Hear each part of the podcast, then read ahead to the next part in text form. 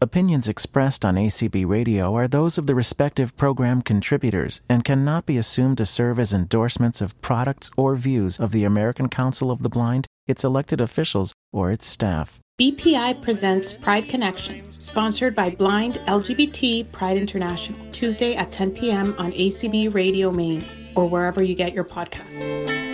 Someday we'll find it, the rainbow connection the lovers,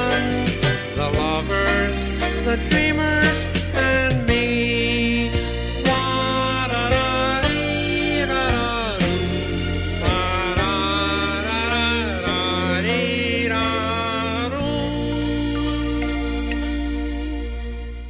Greetings and welcome to Pride Connection with BPI. As always, I'm your host of the most, Anthony Corona. I am with our president, Gabriel Lopez Cafati. Say hey, hi, everyone. Gabe. Welcome. We are joined by Leah Gardner, who is butch and beautiful. oh, Anthony, haven't we been through this before? Haven't we had this discussion before? This is going to become an ongoing quarrel between the two of us, right? but hey, eh, so you, well, you're claiming want- you're the you are claiming you are the host with the most. Do you want to do you want to clarify that for our listeners? well, I will let Gabe clarify that in private email messages. If you want to know how I'm the most, you can message Gabriel but on a serious note, the three of us would like to thank everybody who has reached out with comments, feedback, and all the warm wishes for the show. Thank you guys so very much. Keep listening every Tuesday night at 10 or at the various replays throughout the weekend. Weekend, this is Pride Connection. Gabriel, you have a president's message for us this evening? Absolutely. Thank you, Anthony. We are so proud and so happy to have this spot here on ACB Radio. And uh, we're thankful for all of you out there supporting us and uh, giving us great feedback and enjoying our shows. All the team in ACB Radio, our editor, Tim Cummings. I'm happy to always co host with my partner, Anthony, and my very dear friend, Leah. I'm going to keep it short and simple because I do not want to take minutes away from a very exciting, very harmonious, and sizzling show that we have prepared for you guys today. That intro is the least I could say, and I wouldn't make justice to the caliber of the guest that we have with us. And I will let Leah say more about him. He's one of our founding members back then B Flag, now BPI. Very talented and highly respected professional musician, Mr. Dwayne Estes. It's an honor to have you on Pride Connection. Before Leah jumps into the ongoing interview with her husband, I just want to give a public service announcement to you guys who have been asking about the podcast. We will be up and running as a podcast by the end of May. So stay tuned and you can go back into the archive and find out exactly why Leah is butch and not beautiful. All of you have your eyebrows raised right now because you heard Anthony say, my husband. Anyone who knows anything about me would find that a strikingly strange term. Dwayne and I met in 1999 when I was much younger and much more naive than I am now. I grew up in New Hampshire in a very rural area, and then I went to college in Vermont. And um, things were a little bit, I don't want to say simple, but life didn't move quite so fast in those states. In 1999, I went to my first ACB convention, which was held in LA. I didn't know a lot when I walked into that convention of a few thousand blind people. I knew a couple things. Number one, there was a new group that had been advertised in the convention program uh, that was hosting a few events sort of loosely. I don't believe there was even a name for this group at that point, but it was for people that were GLBT and wanted to have a, a space to to chat. So I knew I was excited about having that opportunity. Didn't know much else. I met Dwayne, I think uh, the second day I was there, I had gone to this like, meeting room in the bowels of the hotel. There were maybe 10 of us, I think, if that. And we all went kind of around and introduced ourselves. And there was this really fun, cool guy with this great story he was a musician. I could tell he was a lot of fun to talk to. And uh, he introduced himself to me afterwards as, as Dwayne, and we hit it off pretty quickly. However, he did not become my husband for a few more days.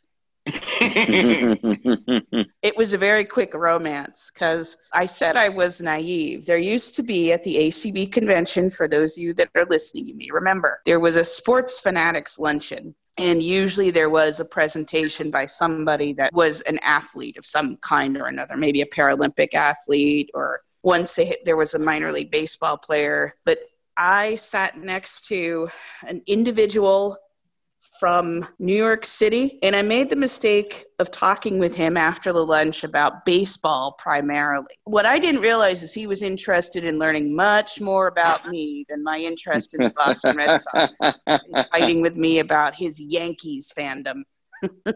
Found out that the room was under my name and he started calling me constantly and wanting to hang out. And unfortunately, he was also on the same floor as I was. Uncanny ability to meet up with me at the worst possible moments. And I was still much younger. At this point in my life, I would have set him, I can't say the word straight. but I definitely would have uh, communicated to him kindly, but in a no nonsense way that I was not interested in him. You were batting for the other team. To I was. Sports. I was. yes. So I had told him that I was having lunch with my friend Dwayne, and I was really busy. I'm going to let Dwayne finish this story. Your husband. my husband, yes. I thought that that was the end, and I'd never hear from this guy again. But I'll let Dwayne finish it.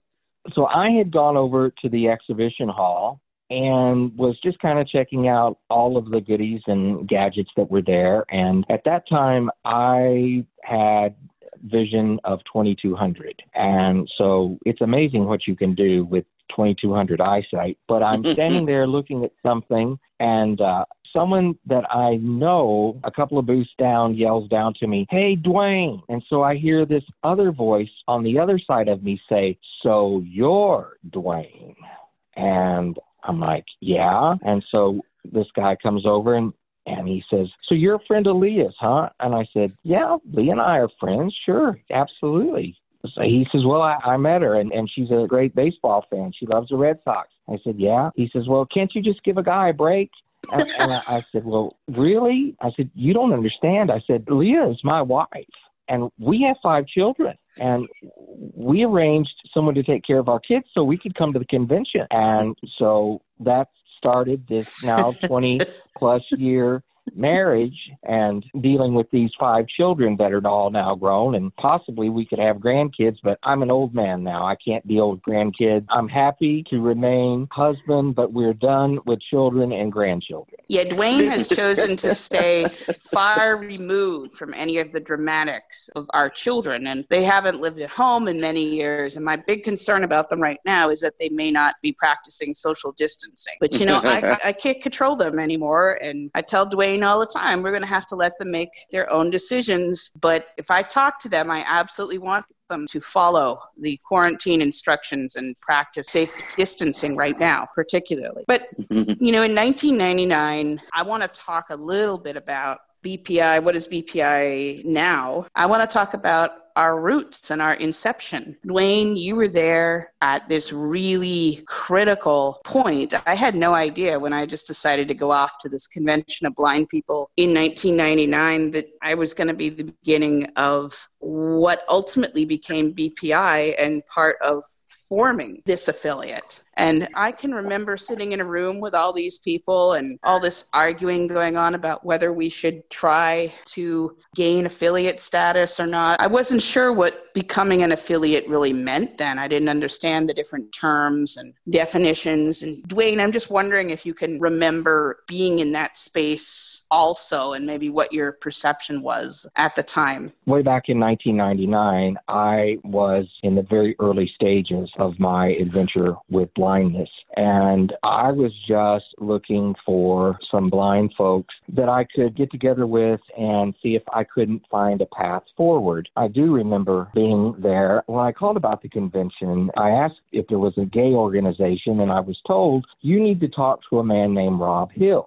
And so I got Rob Hill's telephone number and I called him and we talked, and he said, Yeah, we've been talking about this for couple of years and we're going to meet and decide if we are going to seek affiliation. And so after having that conversation and then showing up in LA, going to the meeting and, and I don't really remember really a great deal of arguing, but I remember a lot of discussion on what, what are we going to be? Are we going to be a social group? Are we going to have a real mission? What, what are we going to be? And I don't think we left LA quite knowing what that was going to be. And I think that all got fleshed out the next year in Louisville. I do, in fact, remember being there, and I certainly knew that there were blind gay people, but I just didn't know how I was going to manage to find out where they were and who they were. Being the tenacious, resourceful young man that I was at that time, I set out to find them and I did. We had no idea at the time that we were forming what would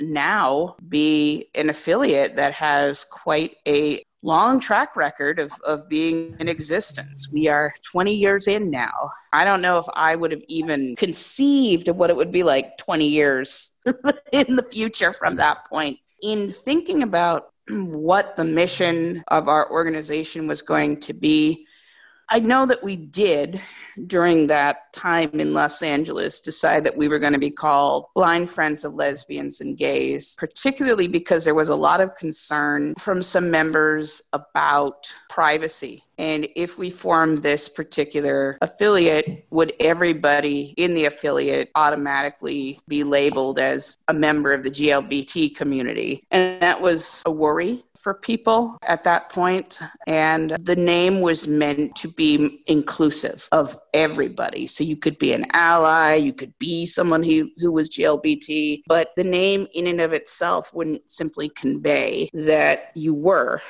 quote unquote, a member of the queer community. I think things have changed now, 20 years later. I'm, I'm not positive that same concern would be in play, but I do know that that was a really valid and, and major source of worry for a lot of people then. I think Rob, Rob, would know this specifically. We'll have to ask him at some point. I believe this organization changed its name to Blind Pride International in 2010. Yes, I believe so. Okay. I still can remember the early days of involvement in this organization and building it to what it would ultimately become. And Dwayne was a key factor in that. He was on the first board of directors with me, and Dwayne played such a big role in helping shape this organization. So, Dwayne, I just want to make sure that you know that everybody who's a member of BPI now is really indebted to you for having such a role in who we are now? At that time, I really didn't see myself as being much of an activist. That isn't who I am as a person. As a sighted gay man coming out in 1980, I just felt that the best thing I could do was just be me. I never wore a sign announcing that I was gay, but yet at the same time, I would not deny it if, in fact, I were asked. And when I got to that first convention in 99 and saw that there really is a need for this, I just made up my mind that I was going to step out and do what I could to make this happen. The fireworks didn't really begin, as you remember, Leah, until the next year. There were certain states that just absolutely were totally against our being an affiliate. And, yep. uh, I remember that you and I went to a couple of those meetings and, and we sort of got tossed out. We and, raised a uh, ruckus.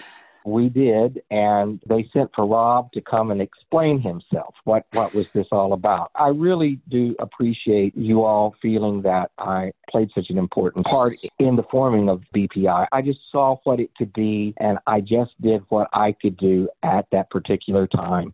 And I am a strong personality, and I am someone who will just say, look, this is what we've got to do, and this is how we're going to do it, and I think you'll like it. But I, I don't know if you remember. Do you remember those six ham trays we picked up for Louisville?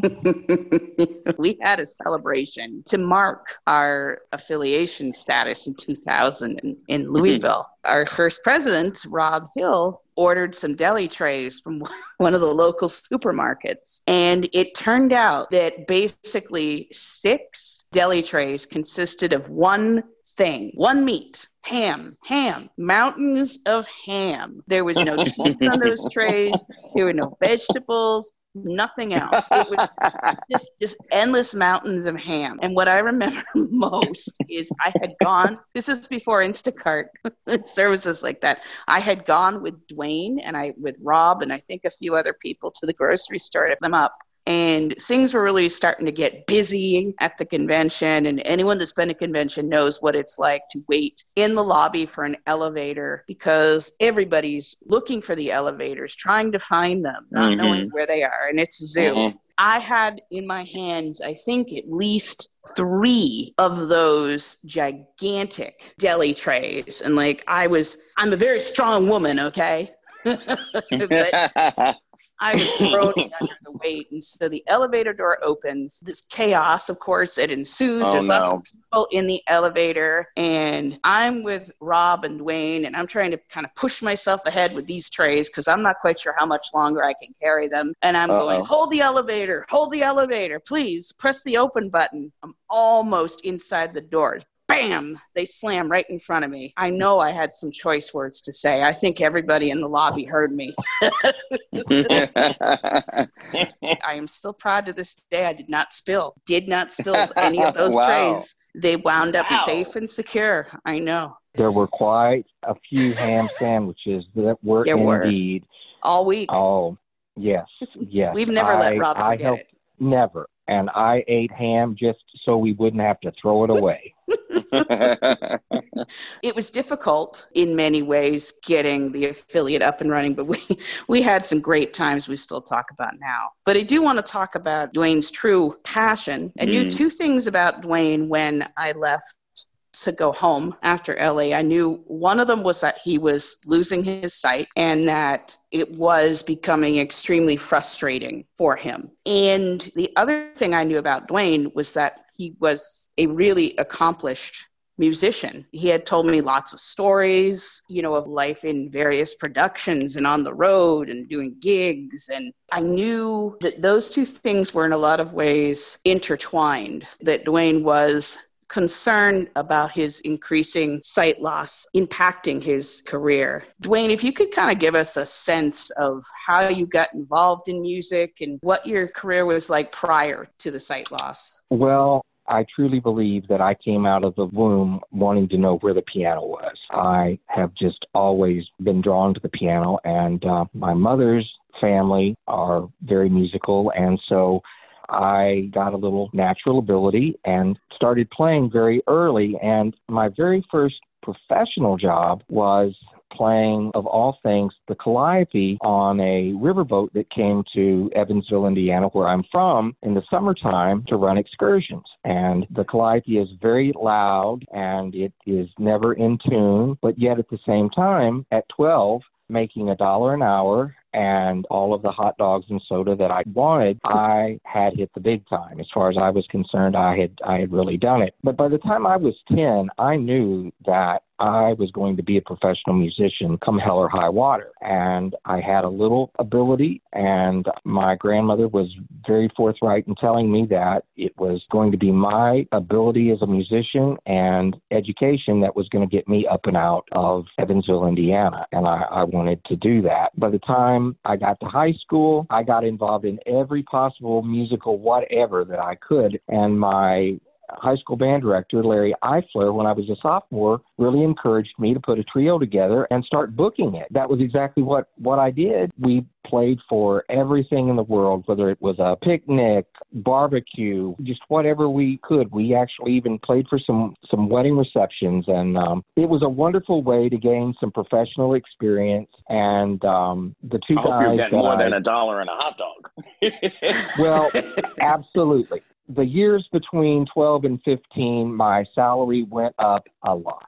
I was re- really thankful for that. But I then uh, got involved. There was a there was a man named Red Wick there in Indiana, helped me a great deal, and I just decided that I was going to go for it. And in 1984, I moved to Nashville, Tennessee, to go to Belmont College, which Belmont is now Belmont University, and they have today a really fantastic commercial music program and music business program. And at that time, they were just starting it. But Belmont was affiliated with the Southern Baptist Church. And I didn't think that was going to be a problem for me. But when I got there and really found out that there was a lot more church involved at Belmont than I thought, I had issues. I didn't have issues with church, but I had issues with the church having issues with my being gay and issues with some of the guys walking down the hall in the music building that I had seen on Saturday night at the Warehouse 28 and they didn't want it to be known. So we just didn't talk much about it. And I really very quickly knew that Belmont wasn't where I was going to be able to do to complete my music education. But a friend of mine had been transferred from Evansville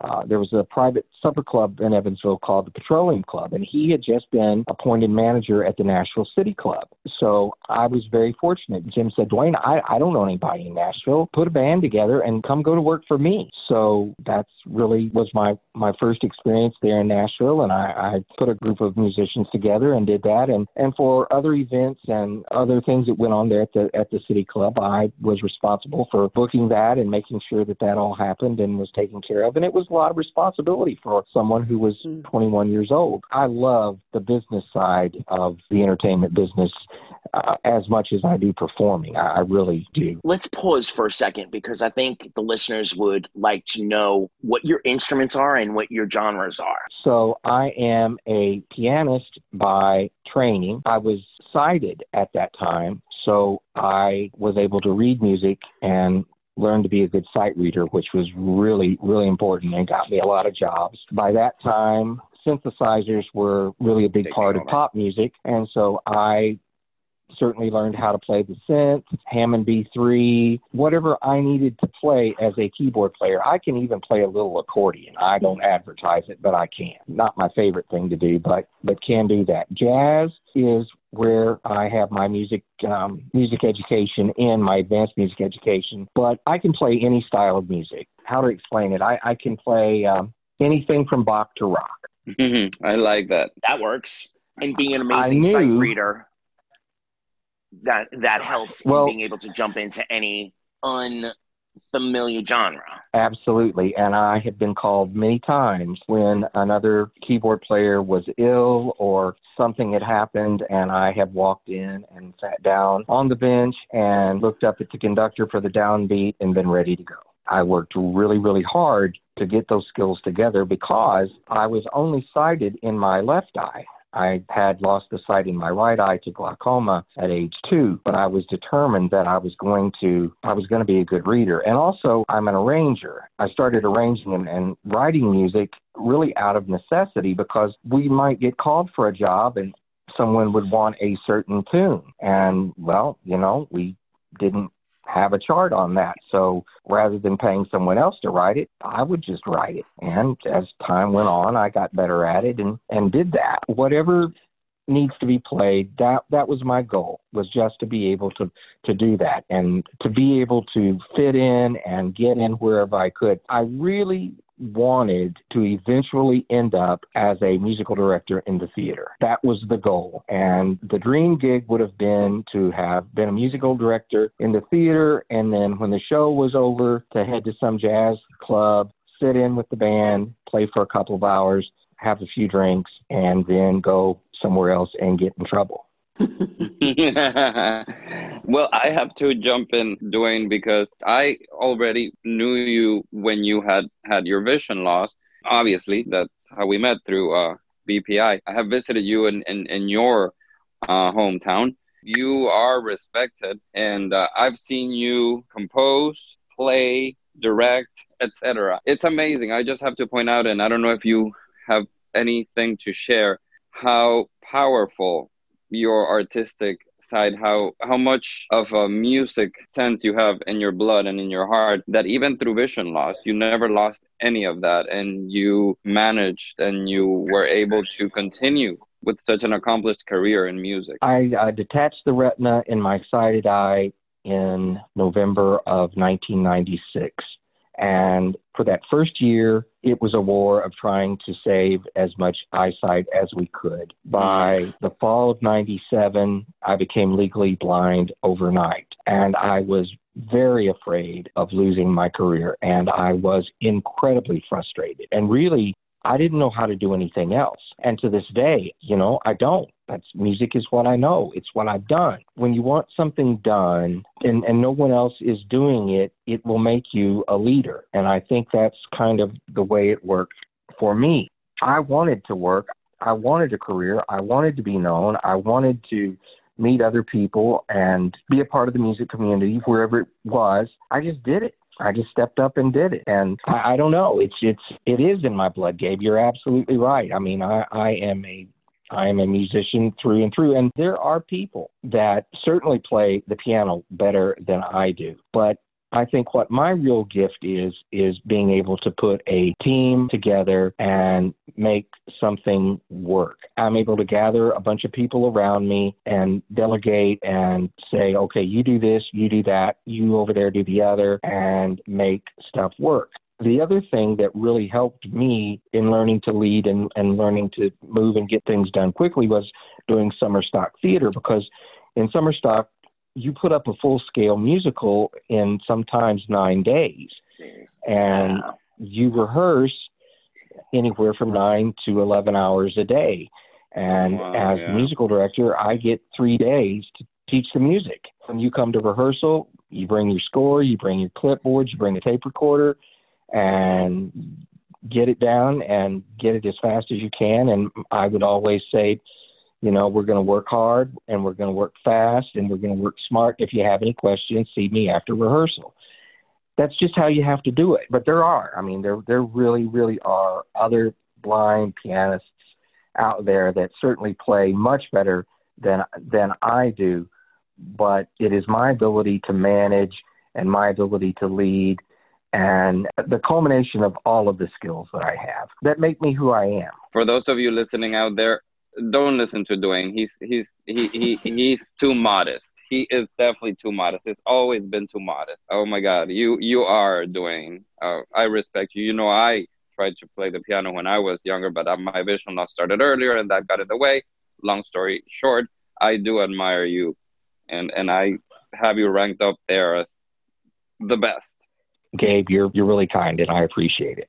Dwayne, you have an emotion that really exudes through you when you play. And that was one of the first things I noticed because I think in, I didn't hear you play, I don't think, until 2000 in Louisville, but you played um, Through the Fire, an in- instrumental version of Chaka Khan's Through the Fire for the um, art showcase. And that was the first time I really heard you play. I like the song, but your instrumental Arrangement. rendition of it just blew me away. I, I've Mhm. asked Dwayne to play this song like over and over again through the Mhm. years, and it was exceptional. It wasn't just the playing; it was the feeling that was evident, was brimming, overflowing through that song. But you know, your your leadership qualities too. I'm kind of. It seems like from a very young age, you took on a lot of uh, leadership roles and you were adept at responsibility. And I'm kind of curious whether that might have evolved from your parents and the unique setting that you grew up in. Because I, I know both of your parents were significantly cognitively delayed. And I wonder if you could tell us a little bit about, about that and whether that played a role in you becoming who you are today. Absolutely. My father, dad was never diagnosed with Asperger's, but I sort of really believe that's actually what he had. And my dad emotionally really advanced to the age of uh, of, of someone possibly about 16 years old.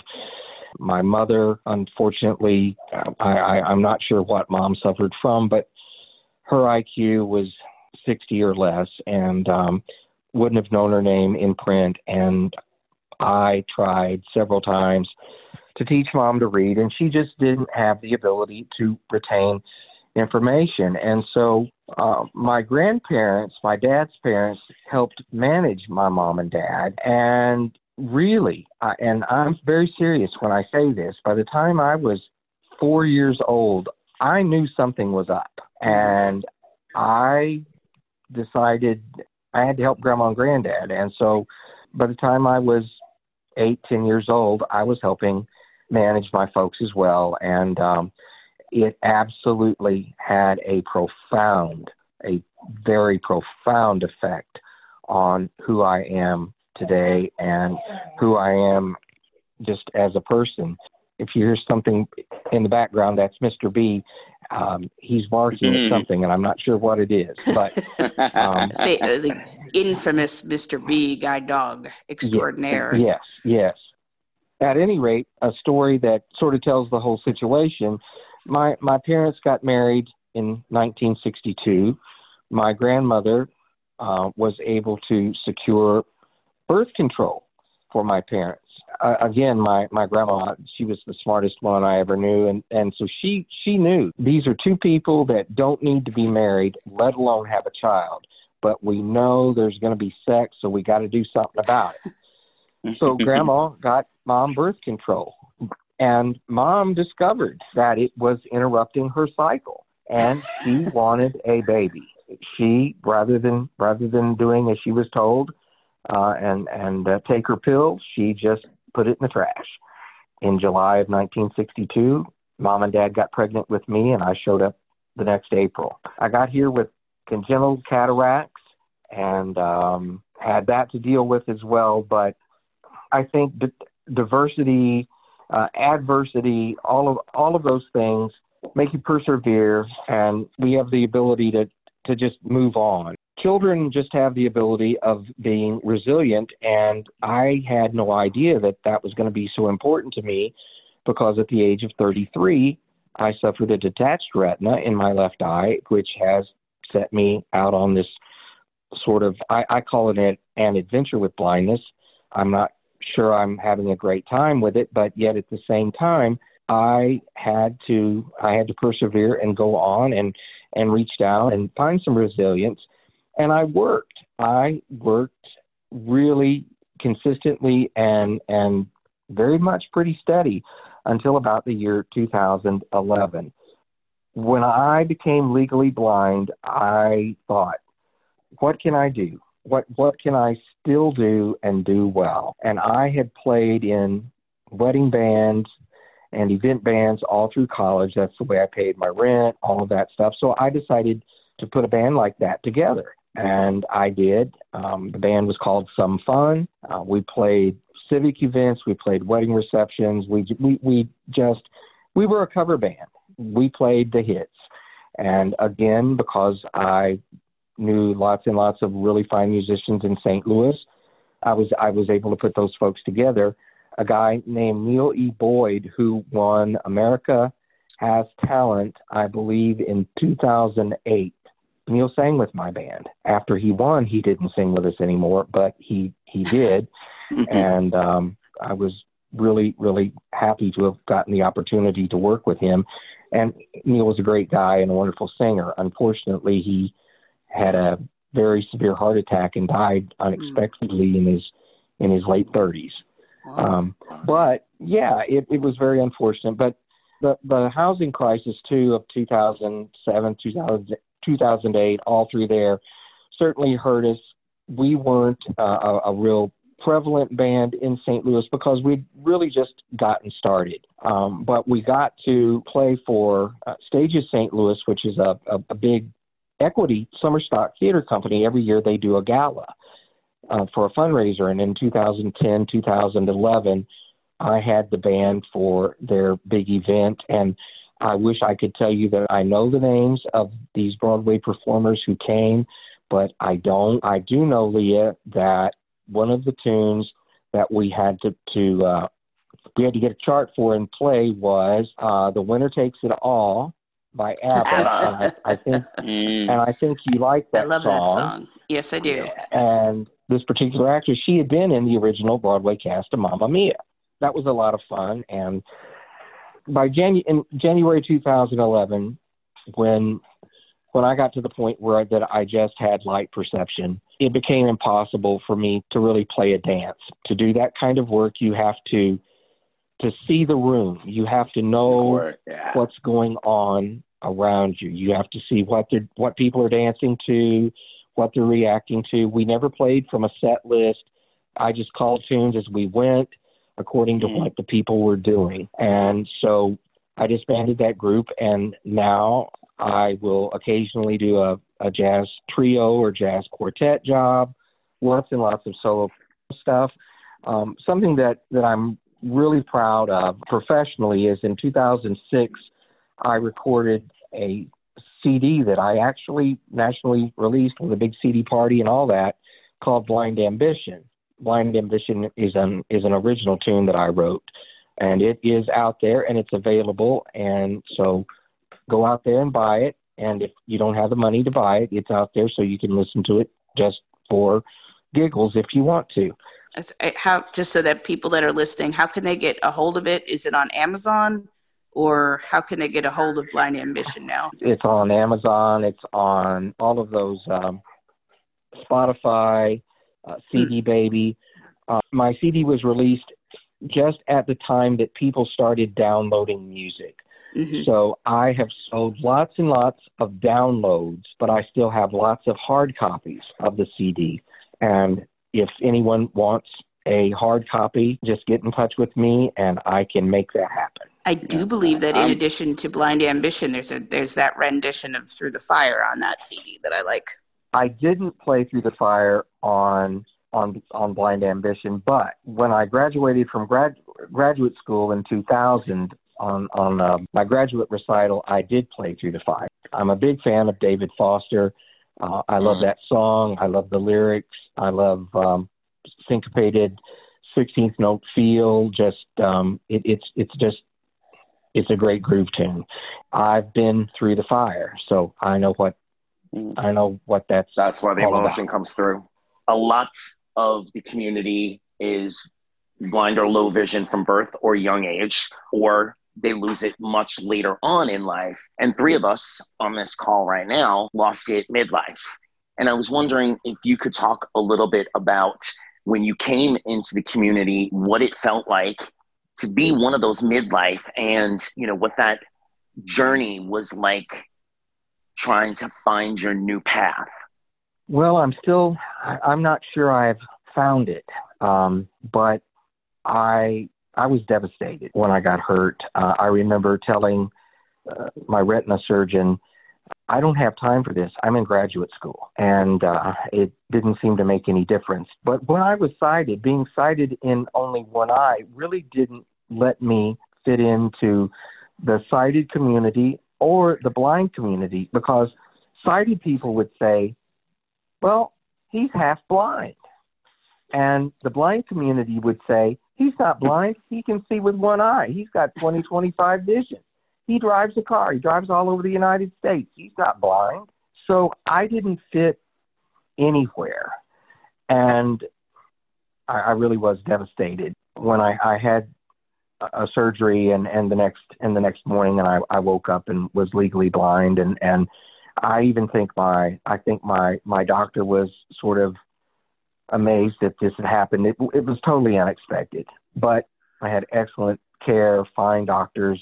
I believe the very best in the Midwest. There was just simply wasn't anything that could be done. I had an eye that had had glaucoma for for a long time, and I I had a very violent sneeze, and that was what caused the retina in my sighted eye to detach. I think it is much harder to lose your sight midlife than it is to be born without sight. because you have to learn everything over again. And I find still to this day, now that I'm I'm over well over 20 years into this, that I have pictures in my mind, and when I do something like like say if I'm going to iron a shirt, well, I just remember what it looked like mm-hmm. when I did that back in the day. I and do that, that a lot too. Got, yeah, yeah, you know exactly when I'm when I'm cooking. I I know what it looks like when I'm going to scramble eggs. I, I I really do, and call I use that visual recall a lot. But really, Anthony, it has been very very difficult for me, and uh, Leah talks about my frustration. I really still deal with that frustration, and you learn so much as you go along. And I didn't realize that I wasn't getting the kind of training that I really needed uh-huh. to move forward in my life in the right way. I just didn't know. And I also didn't know that I could do anything about it until just a couple of years ago. At this point, I've gotten enough stuff together that I'm able to maintain and go on and and and do. Uh, I would certainly like to be better with technology, um, and I grow and work and cuss and deal with it every day. But I really believe if I'd had better training, that I could have been better um, using technology. Yeah, I think that's unfortunately a common trend when people lose their sight later in life is they do not have any familiarity with the resources that are available and often a lot of time goes by before they either meet somebody or or are able to tap into those resources mm-hmm. and Absolutely. it makes it diff- really difficult i mean anthony i think you were really lucky in that you lived in new york city which has just or lived in new york city which has a wealth of resources available i mean there are a lot of parts of the country where it's much more difficult i think and challenging to get it's not as glamorous or as accessible as you think it is. Um, see that's good for me to know because as as we all know i come from uh, a different perspective since i never had usable vision. So my path has been different. And maybe to someone like me who looks at new york city and sees a oh, lighthouse visions and all the different organizations. Very briefly, I stumbled in the dark for over a year, mm-hmm. and it wasn't until I got up to guide dog school that mm-hmm. that light started to open up for me. You know, I got mobility through Lighthouse, but I wasn't in college and I wasn't a student, and they weren't mm-hmm. really interested. If I didn't know to ask for it, which I didn't, I didn't had no idea what Voc Rehab was, and suddenly a year and two months they're gonna come to my house and bring a little uh, device to hang on my cup that's gonna beep. I'm like, well, I got a finger. Thanks a lot. What else can you know? What else can you show me? you, you, know, if I didn't think, put my finger in there a couple of days into this, I'd have been cleaning up a mess every day. But I, I definitely, I, I'm so glad that you spoke that truth because I think you know a lot of times the community doesn't understand that you know when you lose it in your 30s or 40s you've had a lifetime of living life a certain way. And it's like you're you die and born and you're born again. And you've got to learn how to do everything that you do in life in a new way. And it's it's devastating. It is absolutely devastating. I could not agree more. It is absolutely and totally devastating. I mean, I say that the loss of my eyesight was a catastrophic event. Voc rehab for me, well, it, it just wasn't it just wasn't a good experience. I didn't get real computer training until 2005 and I got it by getting in touch with the St. Louis Society for the Blind and Visually Impaired. And they had real uh, technology instructors, and I was very fortunate and and was able to, to get there and get computer lessons and and did better. I'm sort of like like Anthony doing and bringing you out the, the little thing that's going to tell you that the coffee's hot. So so they tell me that I've got to switch from Mac to PC and that I've got to learn this program called JAWS. they they send me these cassette tapes. This is way back in 97, 98, whatever. And can you imagine my frustration when I would listen to the cassette and the pleasant voiced man would say, Now, your computer should say this. My computer didn't say that. And it's like, Mhm. now what do I do? And plus, just changing platforms because I'd been a, a, a Mac user. I, I didn't know anything about PCs. It was just a whole totally different approach. The worst is, is that I wanted to attend Lighthouse School for the Blind in Miami. They have an excellent music program there that I found out about, and it just absolutely made no difference how hard I tried, how many proposals I wrote, how many letters of recommendation. Nothing mattered. They were not going to spend the money and send me where I could get the training I needed.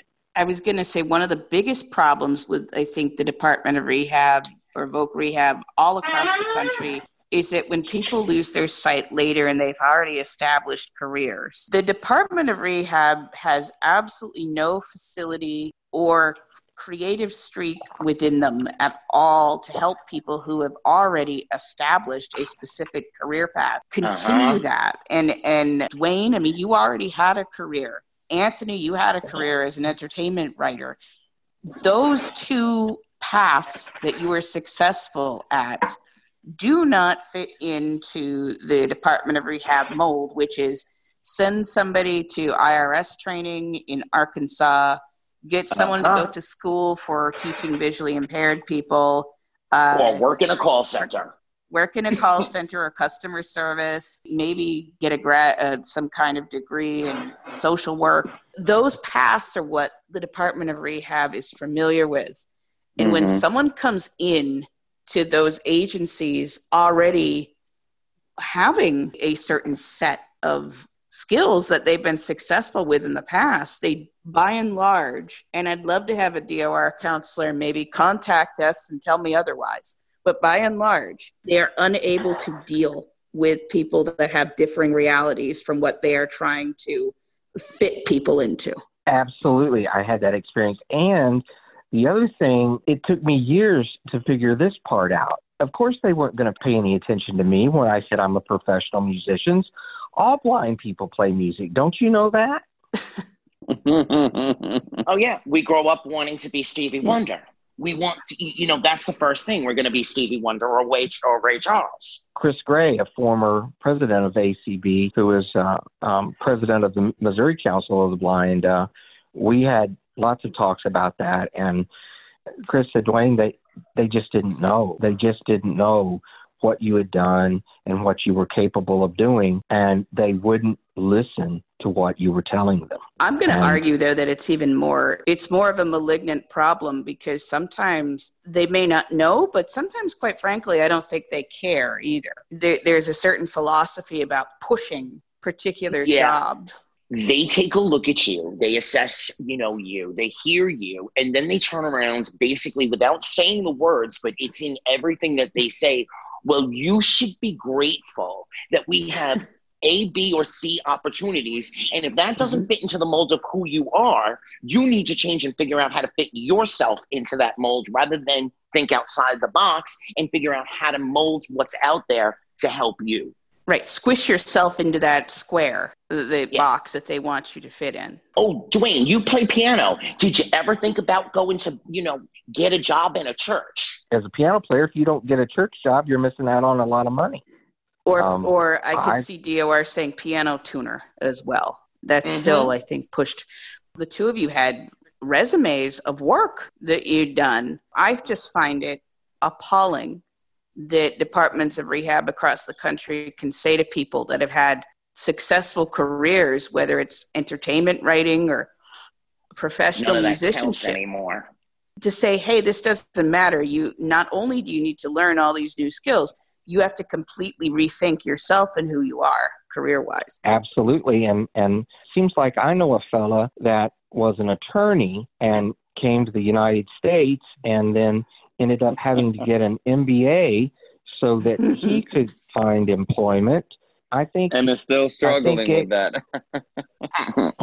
When I was So- growing up in my early 20s, I really wanted to work in radio. I really wanted to be a DJ or, or a radio announcer or, or host some kind of talk radio program. And to a T, I was dissuaded from pursuing that career. Well, you know what? You could go to this program and you could you could be successful and you could work at the IRS. I understand that the IRS does offer a great opportunity. A lot of people have worked for the IRS and they've had promising, yeah. successful careers. However, that is not what I wanted to do. You know, I did performance poetry and, I'm, and I wanted to work in radio. And I often feel that I'm perfectly content where I ended up, which is now working as an adaptive tech quality assurance tester. But I would have liked to been encouraged to really pursue what I wanted. So all across the board, you know, whether you're whether you're later in life, whether you have never had vision, DOR does a, major disservice to mm-hmm. to blind people across this country trying to fit us into very tight constrained molds. That's my soapbox for today's program. I really want everyone who's listening to understand that I am so thankful and realize that I was and am very blessed to have been able to make a living doing what I wanted to do and pursue my passion and become educated doing that. I did it. I made a living as a musician, and I'm not sure you can do that today, but I am so grateful that I got to do that. Where are you with your music now, and where is music with you now?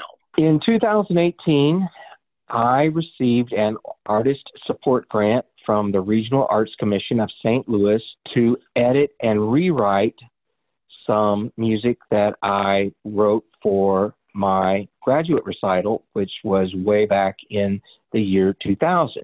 So, with a scribe, a man named Steve Malloy, who is a really fine musician, we've gone back and edited those charts and rewritten sections, and we're just about done. And when that process is done, then I'm going to look for a foundation grant and record that music. And I believe that I don't think this is going to be music that is going to sell, but it will be music worth hearing. It's big band music, um, it's jazz, it's going to be quite good.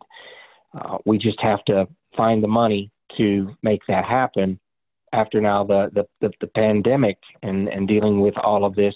I'm not sure what the economy is going to be and well, it may be a little hard to find the money to do that, but that's the plan.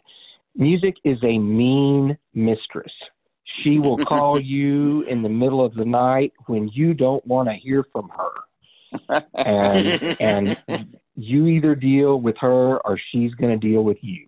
I still practice. I still try to learn new tunes. I still try to keep my skills up. I consider myself to be semi retired. I would really love the opportunity to teach improvisation and different styles to young keyboard players. I think that's an area where I could I really could be of of help, but I don't know. I just don't know completely yet what what the future holds. I've been writing music for a lyricist and we've written some cool things. We'll see. Music is a is a very mean mistress. And so I'm making sure that she stays well fed. Can I have a special request for a conclusion of this amazing edition of Pride Connection? Leah, you mentioned a moment ago your dream was to become involved in radio and uh, poetry. We know there is a poem by uh, yeah. the pen of Miss Leah Gardner, inspired by Dwayne Estes. Uh, can you tell us a little bit about that poem? When I went home back to Vermont after I met Dwayne in, in 1999, I had at that time really gotten involved in um, Poetry Slam. And I was doing a lot of performance work and competing in slams, which are poetry contests that involve being on stage and performing in front of an audience. And I kept thinking about Dwayne and really how much talent he exuded as a musician and the fact that his sight loss was something that I felt like he was struggling to contend with. And I thought, you know, this is an individual who has dealt with a lot of battles in his life the AIDS crisis and seeing people die far too young during the 80s, and people that are unable to accept what they fear is some kind of strange sexuality and, and i felt like dwayne had been really out and proud and in a lot of places in the country where it couldn't have been very easy to mm-hmm. do so tennessee and probably sometimes in st louis. And so i kind of thought this sight loss is a war. It's a new war that he that he needs to endure and tackle. And if he could see this in the same vein as all the other things that he's fought through in his life. I wonder if, if that might help him address it. Initially i don't think i wrote it as a performance piece. I wrote it as something a topic that i was reflecting on after meeting him. And i kind of wrote it in this one burst one afternoon and it gets pretty strident at the mm-hmm. end because i really wanted to convey to him that he could still have a full productive life that was full of vision that had nothing to do with sight. It gets rather strident at the end about that. And I remember thinking, I, I don't know what I'm going to do with this piece. And I don't know if Duane is going to like it or if he's going to be angered by this. But I sent it to him because I was curious about his reaction. Well, Leah, I really, the first time I heard the poem was when you performed it in Louisville in the year 2000. And I was on stage with the rest of the band at the Friends in Art Showcase. And I was sitting at the piano and um, I was very touched and very moved. And it did speak to me. And it has been a war. And it continues to be a war. And not for one minute of one day since I started this battle have I ever lost my vision. There are many things that I have lost, many things. There are lots of friends, there are lots of opportunities, there are any number of things that I have lost, but never, never have I lost my vision. And no matter what happens, no matter what happens, when I draw my last breath, I will still have vision and I will still believe in music?